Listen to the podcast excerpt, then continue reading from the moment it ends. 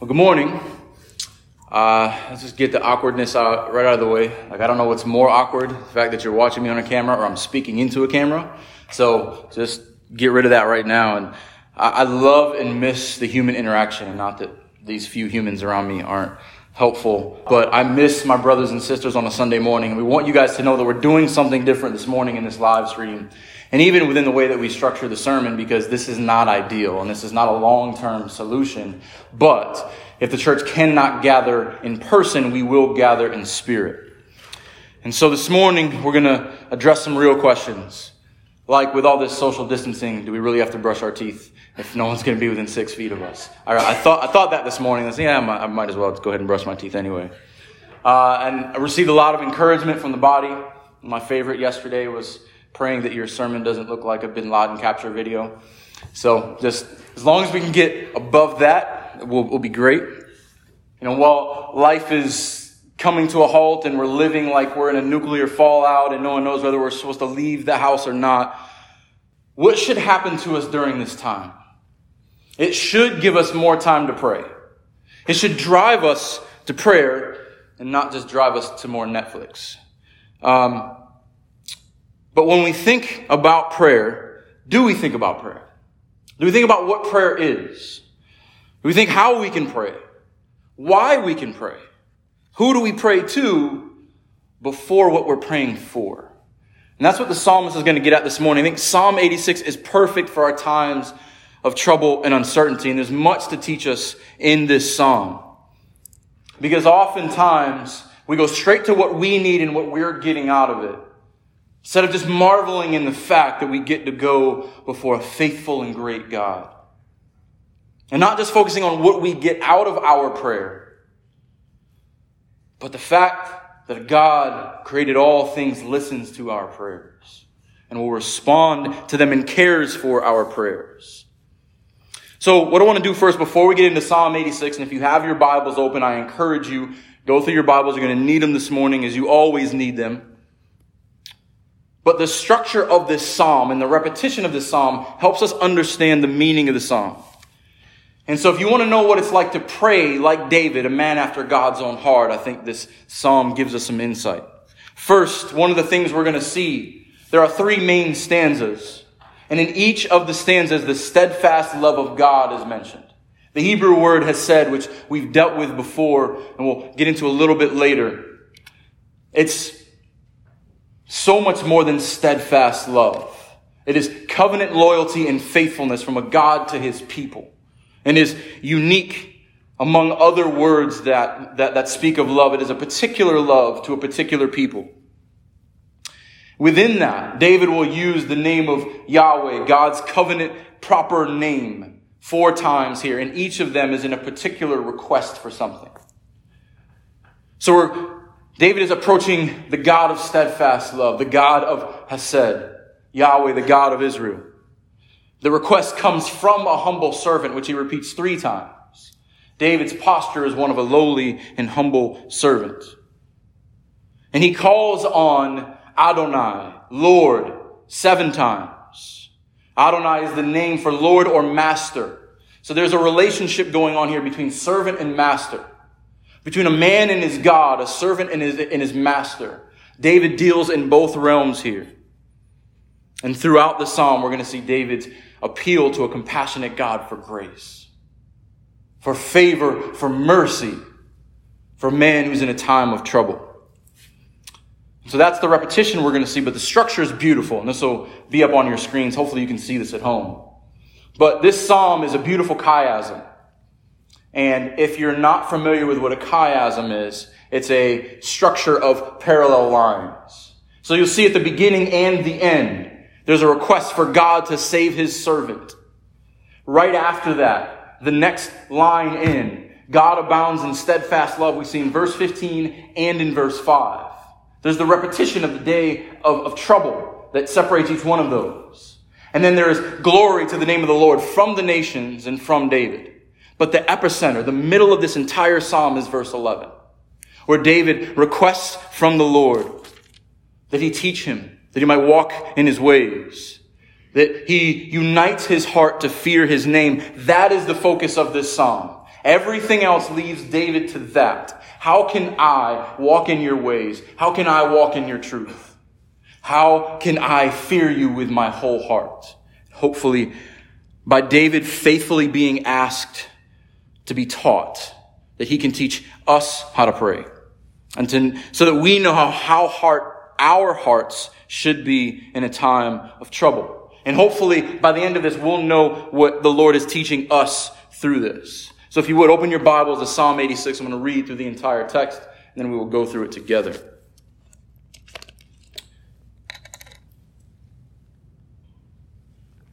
Psalm 86, a prayer of David.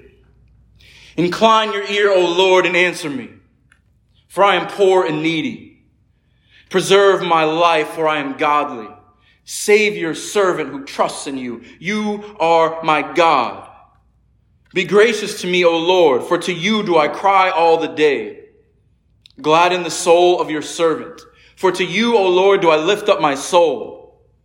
For you, O Lord, are good and forgiving, abounding in steadfast love to all who call upon you. Give ear, O Lord, to my prayer. Listen to my plea for grace. In the day of trouble, I call upon you, for you answer me. There is none like you among the gods, O Lord, nor are there any works like yours. All the nations you have made shall come and worship before you, O Lord, and shall glorify your name. For you are great and do wondrous deeds. You alone are God. Teach me your way, O Lord, that I may walk in your truth. Unite my heart to fear your name. I give thanks to you, O Lord, my God, with my whole heart, and I will glorify your name forever.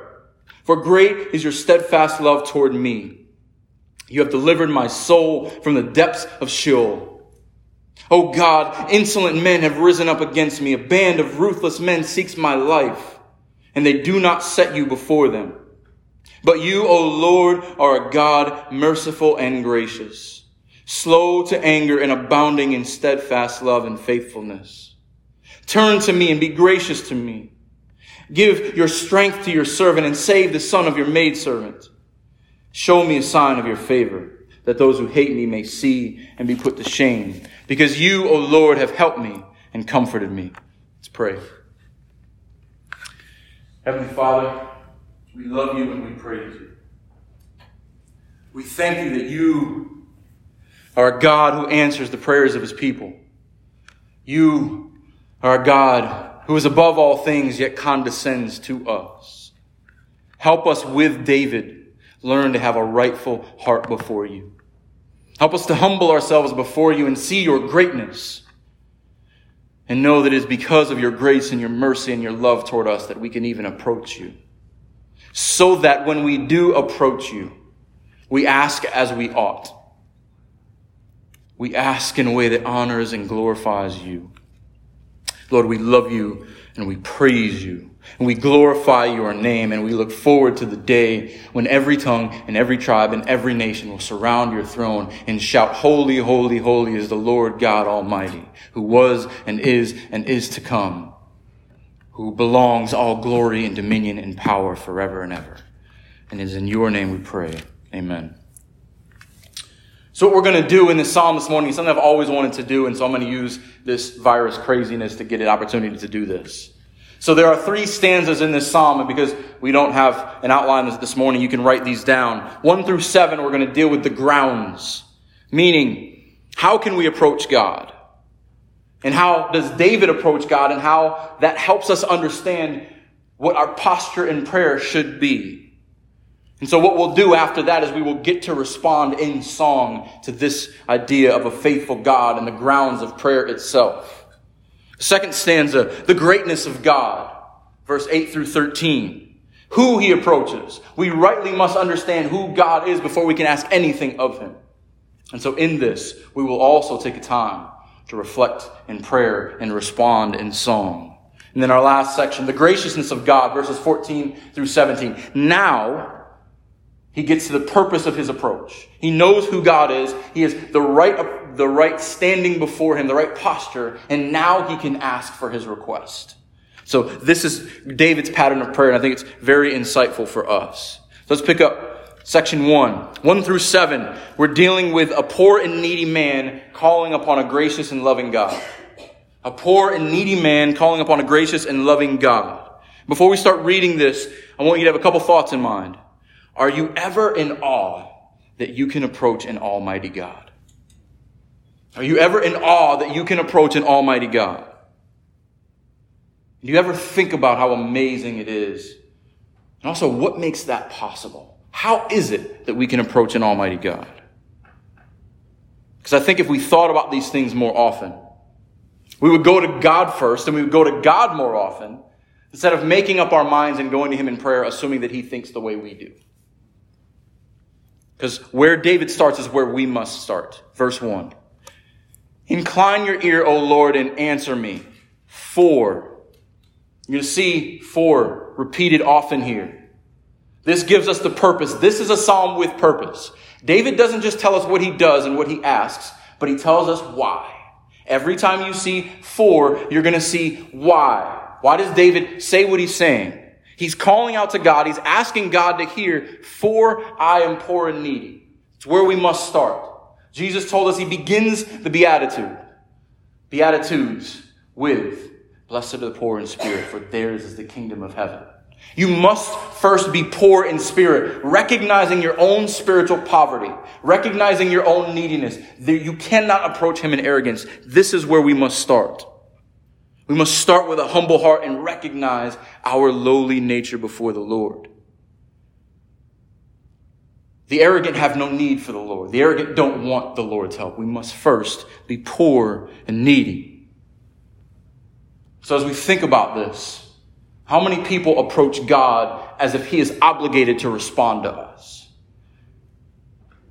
God should be happy that I'm even taking my time out of my day to talk to him. He should give me whatever I want. How often do we approach God as the poor and needy or as the arrogant who think God is obligated to respond to our prayers? We must know first that we are weak and lowly. That is the posture of how we approach God. And this continues in verse 2 Preserve my life, for I am godly. David can approach because he's godly. This word godly in the Hebrew, it means one who's devoted to, who is faithful to the living God.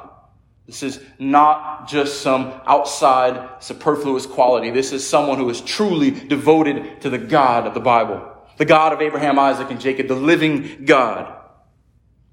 David can approach because he's godly. David is weak and he's poor, but he is also confident in who his God is. Preserve my life, for I am godly. Save your servant. He recognizes if you are lowly, if you are poor, if you are broken, you recognize you need a savior. The arrogant do not need saving. Those confident in themselves do not need a savior. Now they need a savior, but in their minds they don't. David knows he, he needs to be saved. Save your servant. The humility continues. He doesn't say save your king. He doesn't say save your anointed one. Save your servant. This dimension of servant master is fleshed out here. He knows his proper perspective before the Lord of hosts. And there's this understood servant master relationship. And you cannot pray without this relationship. There is only one Lord in the relationship. If you do not submit to Him, if you do not bow down before Him and serve Him as His servant, there is no communication, there is no prayer. And throughout the psalm, David is going to give a picture of the master that he serves. And if you indeed bow your knee before the Lord of all creation, you will see the master that you serve as well. He's not just a master, but he is a God, my God. For I am godly, Savior, servant who trusts in you. You are my God. David understands the relationship servant, master, man, God, and walks both of them perfectly. And he appeals toward the love of his God and the mercy of his God. As John tells us, we love because he first loved us. And so in this, David understands that you can only be my God because you have loved me. There is nothing in me that would want you in and of myself. I am completely humbled before you. And that continues in the brokenness in verse three. Be graciousness to me. Be gracious to me, O Lord, for you see it again. For I am poor and needy, for I am godly.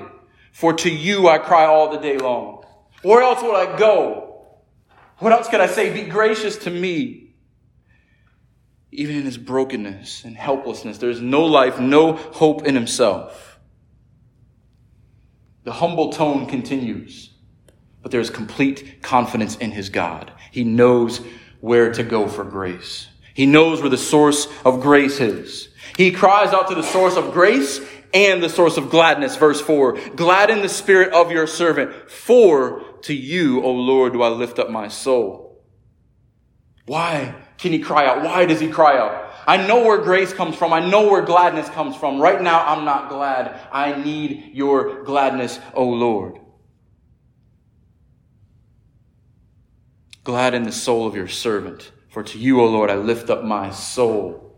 Soul in the Hebrew nephesh is life. Everything that you are, everything that is encompassed in who God has made, I lift all that up to you, God. I give it all to you. Glad in my soul. This is a beautiful request. And the term glad has lost its weight in our culture. Because uh, there are so many other adjectives we use. But glad is meant to delight, to be joyous, with an uncontrollable outward expression. Glad in my soul so that what is in me comes out and everyone sees how glad I am because of you, because my soul is lifted up to you. I just want to encourage us, especially in these times, especially when the world acts like there is no hope, or people have so many questions. We should be a people whose souls are lifted up to the Lord, who are gladdened by the Lord. So that everyone who sees us sees the joy that is within us, sees the delight within us, because the Lord has lifted our souls. He has lifted our spirits. And we are a people of joyful expression. And that will be a witness to the world that is so unlike how they respond. Now we get purpose of this whole thing again in verse 5. For you, O Lord, are good and forgiving. For you, the purpose here. How can I come before you? How can I seek graciousness and gladness from you? For you, O Lord, are good and forgiving. How can a poor, needy, sobbing person feel glad? How is that possible? Because my God is good. My Lord is forgiving. For you, O Lord. He can confidently pray because he knows the character of his God. He knows that his master is merciful. But just as important, he knows the relationship. I am not calling on you as an outsider. I am not calling on you as someone who is unknown to you. I'm calling on someone who has a relationship with you. I'm calling on someone who knows that your steadfast love is set on me. This is the basis for the grounds. How can he approach in prayer? How can he know? Because he knows God. He knows him intimately. He knows he's good. He knows that he's forgiving. He knows he's abounding in steadfast love. This language is so rich. It's not generic love or romantic feelings. This is vast covenant faithfulness from generation to generation to the ends of the earth, those who he sets his love on, he will be faithful to. And because Yahweh sets his love on you, now you can call on him. There is no calling on him. He does not answer back unless you are in covenant with him. Prayer is never possible without a mediator. There must be someone to come between. He can call on the God of steadfast love because he has seen it. How much more so have we seen it? How much more so do we have a mediator, a high priest who lives to intercede for us? And there is no mediation without the shedding of blood. The separation is covered with blood in the garden and to be atoned for with the sacrifice of Abel, and to be atoned for by the sacrifices of the priests now have been atoned for by the Son, who becomes the mediator, who becomes the high priest. And so now prayer begins this Trinitarian direction. That the steadfast love of God, we see that his son would lay down his life and then intercede for us. And the covenant in his blood now assures that we can communicate with God and come before him. And because of the son, many more sons who've been brought into glory can go before a good and forgiving father. And so this prayer should mean so much more for us. When we say God is good, we contrast it with our wickedness. And our neediness. We say God is forgiving, we contrast it with our sin. We see that the God who would send his son for us, to lay down his life for us, encourages us, implores us to come before him in prayer because of his steadfast love. David saw a glimpse of this before Christ, and we see it in its fullness. And this should be a beautiful encouragement to us. And so, this is why the psalmist can respond in confidence in verse 6 and 7. Give ear, O Lord, to my prayer. Listen to my plea for grace. In the day of, tr- of my trouble, I call upon you, for you answer me. There's no uncertainty here. He knows the nature of his God. He knows that his God listens. The day of trouble is the occasion. But this is the first time we hear about it. And he doesn't dwell on it. And that's an important lesson for us. Because it's so easy for us to dwell on our troubles before God. It's so easy for us to get stuck in everything that's going on around us instead of who we get to go before. Yes, he mentions it's a day of trouble, but his confidence is in the one who gives grace, who gives gladness, who answers. And he knows the steadfast love of the Lord to his godly servants. So, as I said, I'm going to give you a moment here. Want you to think about the faithfulness of God. God, steadfast love.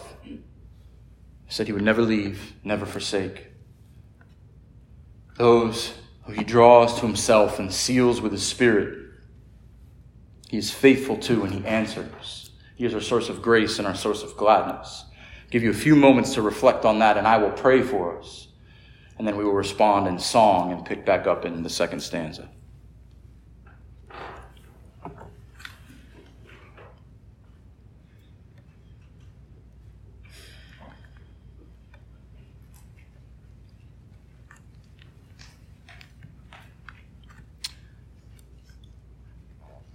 O Lord, hear our prayer. We are poor and needy. We give our lives to you. We trust in you.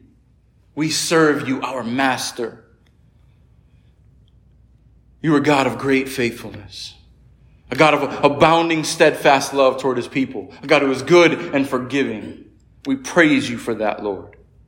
That even in our day of trouble, you are gracious. You sustain us. You provide for us. You will never leave us, never forsake us. If indeed we call out to you in faith, Lord, convict us if we are arrogant before you. Humble us if we are ever trusting in our own strength. Forgive us when we do not come to you first. Lord, I pray that you be with your people, separated, scattered this morning and remind us that we are united to you through your Son by the power of your Spirit. And in that, we are united to one another, that you may receive all the praise and all the glory. Great is your faithfulness.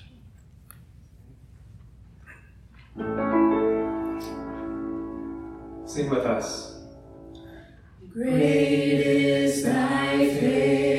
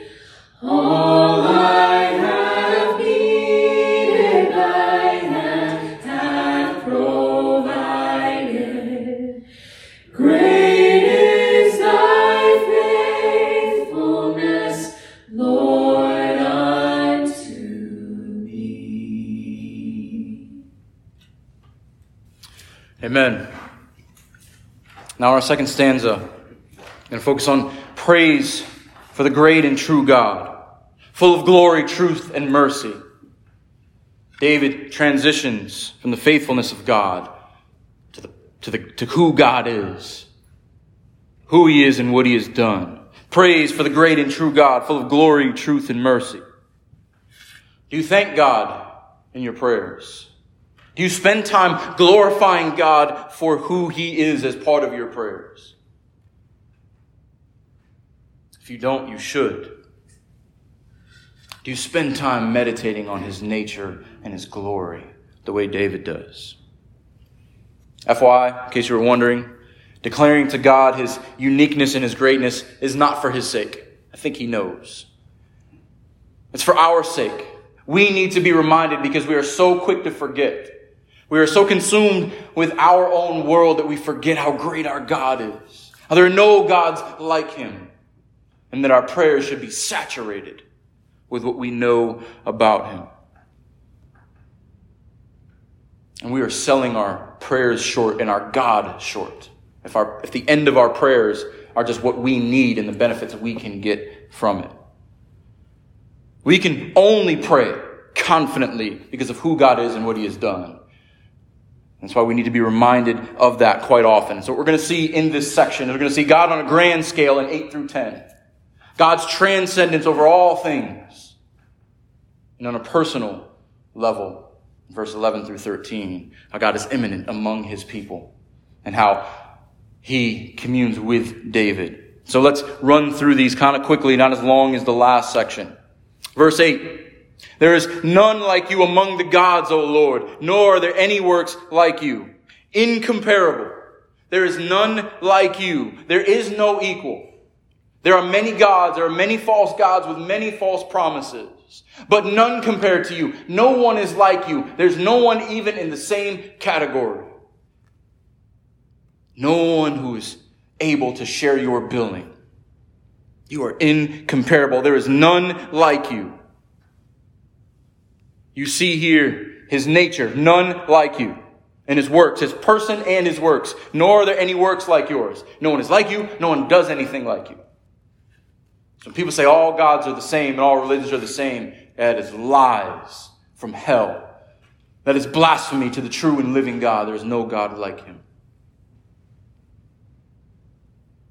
He is the God of all things. He's the God who created all peoples. All the nations you have made shall come and worship before you, O Lord, and shall glorify your name. This is global worship. This is not universal worship. There's a difference. Does not say that every person everywhere will worship in the same way, but every tongue, tribe, nation, every people will worship.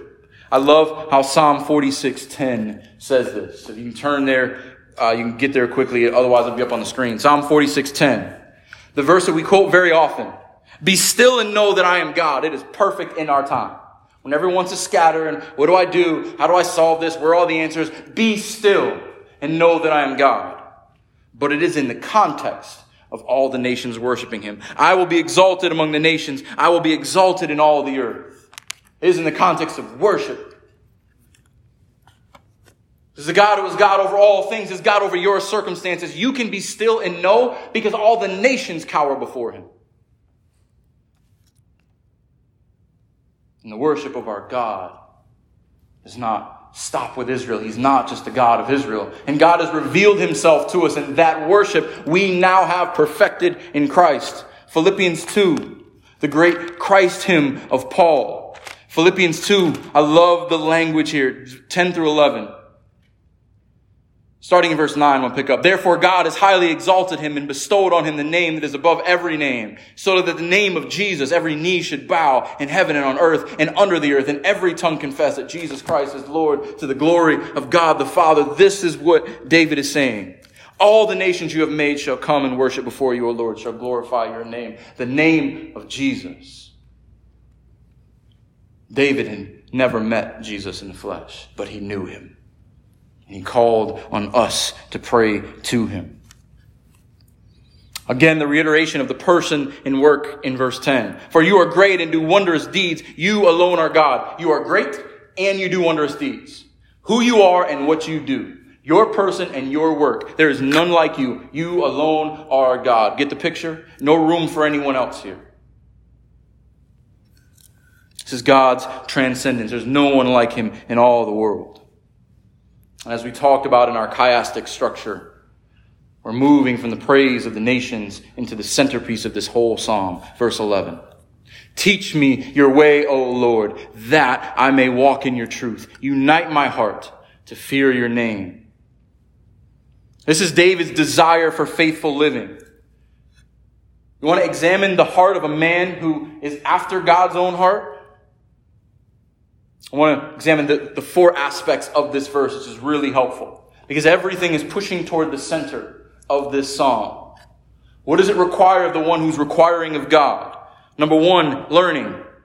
Be teachable. Teach me your way, O Lord. We must constantly be students, always growing, always sanctify. Teach me your way. Not some ways I want that I want to try to plug you into. I'm going to submit to your word. I'm going to submit to your authority, to your way. I will submit myself to you. I will be teachable to you. And I will submit myself and I will learn so that I may walk. What I think and how I live are inextricably linked and they cannot be separated. Learning, be teachable. Walking as you live, day in and day out, as you go according to the truth that I may walk in your truth. I may walk in the narrow way. Blessed is the way, the one who follows after the way, the truth, and the light.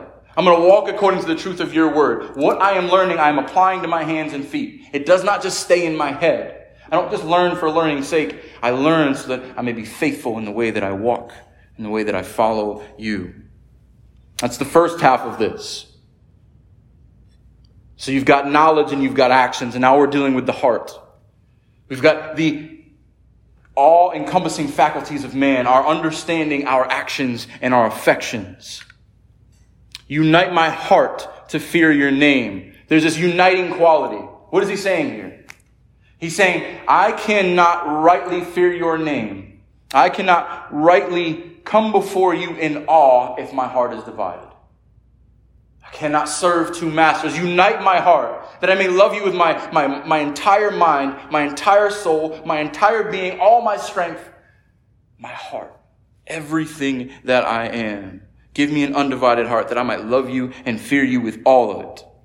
Because when my heart is united to you, then I can fear your name.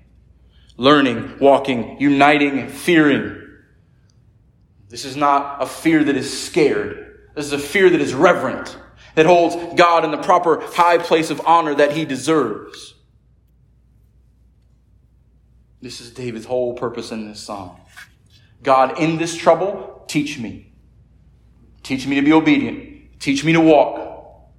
Teach me to have a heart that is fully devoted to you. Teach me to revere you even when your enemies revile you. And what is the response when David's heart is united? If David is learning the truth of God, And he is walking in obedience.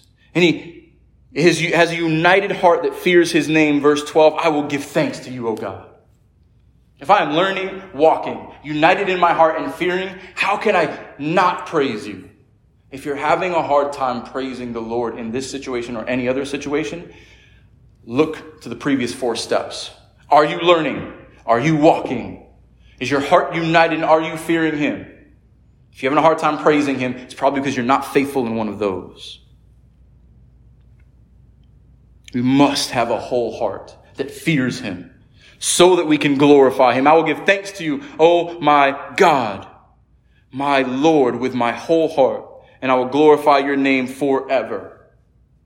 David knows that nothing can separate him from the steadfast love of his God. No one can snatch him out of my hand. No one can stop me from glorifying you because of what you have done, because of how great you are. Love the Lord your God with all your heart, your soul, your mind, and your strength because of his steadfast love for you. Four, he gets it here. For great is your steadfast love toward me. Here's the why. How can I learn? How can I walk? How can I glorify? How can I praise? Because your steadfast love is toward me. Now we get the immanent God who comes down and condescends and talks to his servant and sets his love on him. Great is your love toward me.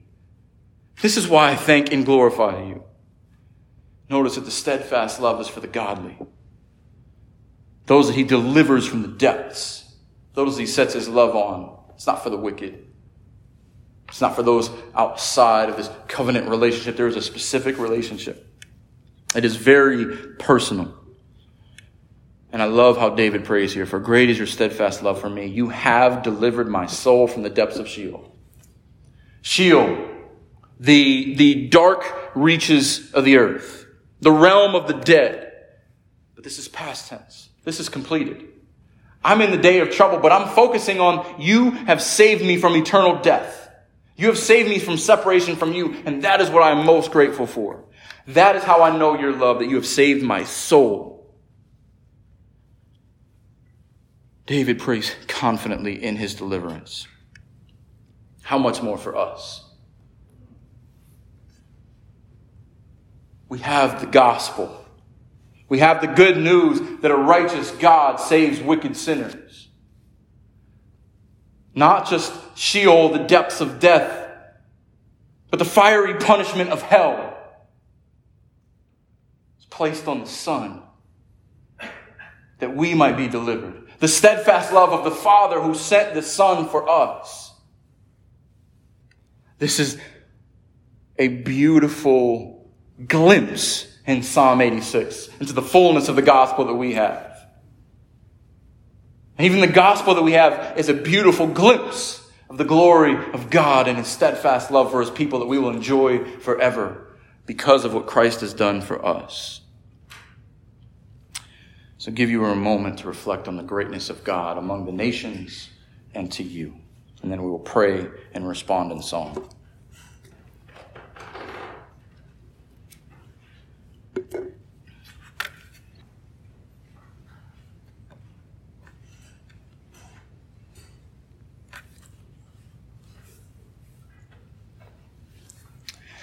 God, there is none like you. There is no one with great works like you. All the nations shall praise you because you deserve it. All the nations will bow before you because we have no choice.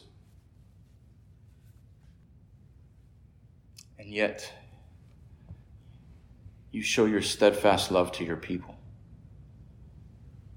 How great you are, God yet how kind and compassionate you are. That those of us who you've redeemed, we deserve Sheol. We deserve the land of the dead. We deserve to be blotted out of the book. But you teach us. You discipline us. You train us to walk. Lord, please work in our hearts. Please help us to obey your truth, to walk in your way, to unite our heart wholly, to fear you above all gods, to praise you, to glorify you in every circumstance because you are our God. Your steadfast love has delivered us. Thank you for sending your son. Thank you for salvation. Thank you for justification. Thank you for sanctification. And we await our glorification because you are the God who saves from beginning to end, saves to the utmost, and saves completely your own. In Jesus' name we pray. Amen.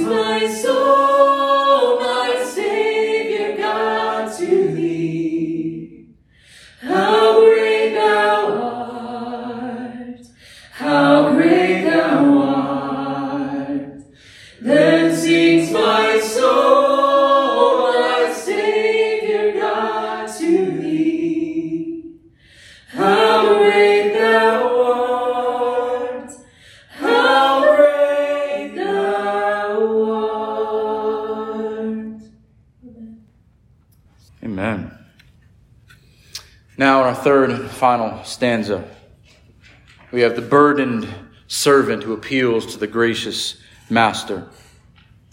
And because of the steadfast love of his Lord, because of the greatness of his God, then and only then can he call upon his grace. Then can he ask, Lord, I know who I am. I know my standing before you.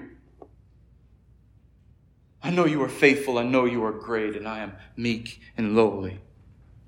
David says all that he said up to this point so that he can have the proper perspective when he petitions. God, I want to make sure that my heart is right and my mind is right before you. He rightly knows his status before his God. He rightly knows the nature of his God. Now it is natural to call on God for salvation. Picking up in verse 14. O God, insolent men have risen up against me. A band of ruthless men seeks my life, and they do not set you before them. If you read the Psalms and you know the life of David, this could be many times in his life. He's always has people chasing after him and people who want to kill him. And what does he do? I guarantee you, you do not have as many people trying to kill you as David had tried to kill you. More than the hairs on his head. But even in then, what does he do? He goes to God first and he goes to God rightly in those circumstances.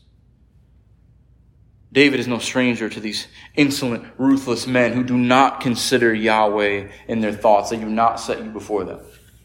Like I said, I pretty much guarantee that you're not in David's situation. But the principle still applies. Because if you are a convicted and vocal and confident follow, follower of Christ, you will be a target for those who, ha- who do not set Yahweh before them. And if you have not been ridiculed or criticized for your faith, people probably don't know that you're a Christian. If they do, they would criticize you. This is what Paul tells us in the book of 2 Timothy. I think this ties together everything that we've been dealing with this morning. David's heart and Paul's heart to Timothy. Look at 2 Timothy chapter 3, picking up in verse 10. You, however, speaking to Timothy, have followed my teaching, my conduct, my aim in life, my faith, my patience, my love, my steadfastness. This is like the psalmist who seeks to follow God in everything that he does, to be teachable, his walk throughout his life, his own obedience. And he goes on, my persecutions and sufferings that happened to me at Antioch and Iconium and at Lystra, which persecutions I endured, Yet from them all the Lord rescued me. Indeed, all who desire to live a godly life in Christ Jesus will be persecuted. If you want to be the godly like David, if you want to cry out to him in your need and in your, and in your poverty, know that you will be persecuted. It is a guarantee. And the wicked that David is dealing with, Paul is still dealing with, and we are still dealing with. While evil people and impostors will go on from being bad to worse, deceiving and being deceived. But as for you, continue in what you have learned. Teach me, O God. And having firmly believed, knowing from who you learned it, and how from childhood you have been acquainted with the sacred writings, which are able to make you wise for salvation through faith in Christ Jesus. How can we understand our salvation? How can we cry out to God? The scriptures the sacred writings. In this passage, most of us know all scripture is breathed out by God and profitable for teaching, for reproof, for correction, for training in righteousness. What is the context of this passage? Faithful living that brings about persecution. It is the word that teaches us and trains us and reminds us in that time. How can David ever attempt to follow a holy God? He meditates on his word day and night this training, this teaching, this reproof, this correction is for the man of God, the godly man, that he may be equipped, excuse me, complete and equipped for every good work. God's word ministers to his people at all times, especially in the midst of affliction. And so if you are sick right now, if you are afflicted, if you are burdened with your situation, Go to God's word. Taste and see that he is good. Be like David. Be a man after his, after God's own heart who meditates on God's word day and night. And then you can respond the way David does. Look at the way David responds in verse 15. I love this. The wicked people of verse 14, the insolent, disobedient, disrespectful people are against me. Verse 15, but you, O Lord. I love that. I'm not worried about them. I look to you. They can do whatever craziness they want. But you, O Lord, are a God merciful and gracious, slow to anger and abounding in steadfast love and faithfulness. Are you able to do that? Can you turn from fixating on your present circumstances, however difficult they may be, and I don't mean to minimize them, but can you say whatever is going on in my life, but you, O Lord, you are gracious, you are merciful, you are slow to anger and abounding in steadfast love to those who call on you. Can you do that? I won't worry about my struggles. I will focus on you. Let's look at what David focuses on. People want to kill him. But what is on his mind? My God is merciful and gracious. The whole idea of grace and mercy is that you don't deserve it. If you were righteous and everything was going well, you would need mercy. If you were righteous, you would need grace. Thank you for giving me what I don't deserve. Thank you for being faithful when I have not been. Thank you that you are a God of mercy toward his people. Thank you that you are slow to anger. Thank you for your patience toward me. Because I have been the insolent and the disobedient. I have been the one who reviles you and reviles your people, yet you are slow to anger to me because you love me, because you set your steadfast love on me. Thank you for that. And it is that steadfast love, that faithfulness, this parallel to verse 5 that brings it all together. A God of steadfast love to his people, to David. David knows I can rest in all these things because of your love to me. And so here's where he makes his, his, his request. Here is where he gets specific. Does he say, wipe all the enemies off the map? Does he say, get me out of this situation? Does he say, build up my kingdom? Give me a new job? Give me more money? What does he pray for? Spiritual renewal. Turn to me and be gracious to me. He confidently asks for three things. Turn to me and be gracious to me, favor that he doesn't deserve. Give me, give your strength to your servant, so strength in the midst of hardship, and save the son of your maidservant. Deliverance from the present situation. Lord, first and foremost, be gracious to me. Give me strength that I may endure this and, and, and pull me out of this. These three requests are, are beautiful at the heart of them. Because they are not selfish. Everything up to this point has been up to the Lord, but he is not afraid to confidently go before his God. But the humility continues. Look at how he describes himself three times. Turn to me and be gracious to me. If you ask for grace, you know that you're needy. You know that, that you are guilty. So he refers to himself as a needy one, refers to himself as a servant. It is not a high and mighty place to be a servant. But he takes it a step further and save the son of your maidservant. You know what's more lowly than a slave? Someone who's born into slavery. Someone who was born to serve the master. He came out of his mother's womb in order to serve. That is how David sees himself. Save the son of your maidservant. Here's one big takeaway for us. There is no salvation without grace. There is no saving without mercy. God owes us nothing. There is no saving us from our sins or from our situations without His grace, without His mercy. And only because God is compassionate and merciful, the God of steadfast love, can we receive grace. It is only out of His good pleasure to those who humble themselves before God like a servant. Even in His petition, He is still humble. Those who fear His name. Turn to me and be gracious to me. and Give strength to your servant and save the son of your maidservant. So he closes here with, Show me a sign of your favor, that those who hate me may see and be put to shame, because you, Lord, have helped me and comforted me.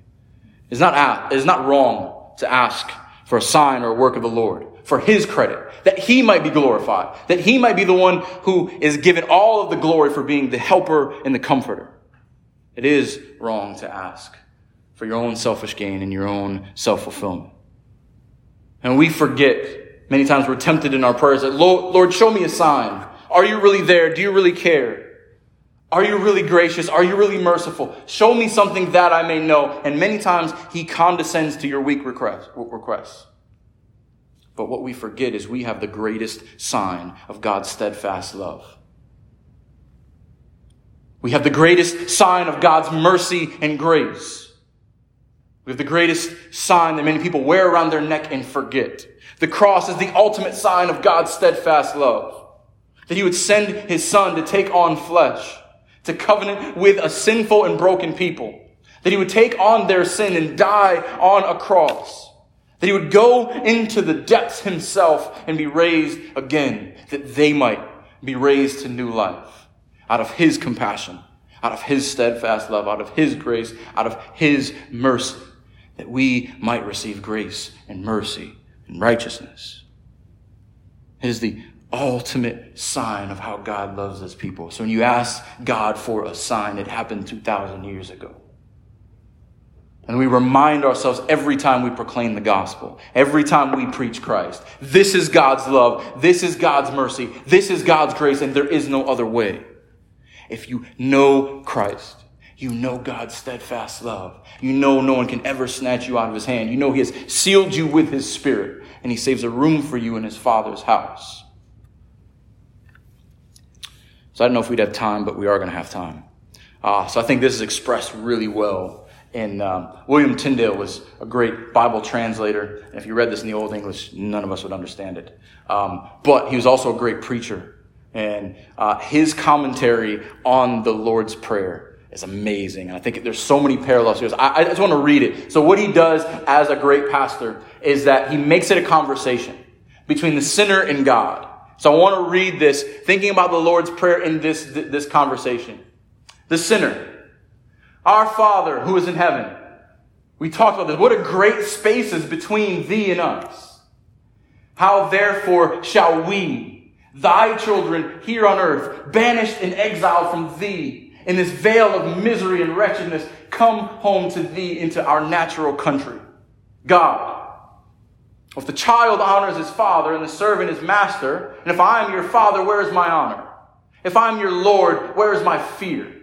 For my name through, for my name through you and by your means is blasphemed, railed upon, and evil spoken of. But as the sinner responds, so should we. Alas, O Father, that is true. We acknowledge our sin and trespass, yet be thou a merciful Father, and deal not with us according to our own deservings, neither judge us by the rigorousness of thy will, but give us grace that we may live, that thy holy name may be hallowed and sanctified in us. And keep our hearts, that we neither do nor speak, no, that we not once think or purpose anything but that which is to thy honor and praise. And above all things, make thy name and honor to be sought of us, and not our own name and vain glory. And of thy might, power, bring to pass in us that we may love and fear thee as a son and as father. That is beautiful. Steadfast love of God is most evident in the familial relationship, the Father sending the Son, so that through Christ, in faith, the poor in spirit will receive grace and gladness and goodness and forgiveness and mercy and favor and we can go before Him in prayer confidently. Because our God is our Father. He is our Master. He is our shepherd who leads us like little sheep and beckons us to call to, upon His grace. Let's pray.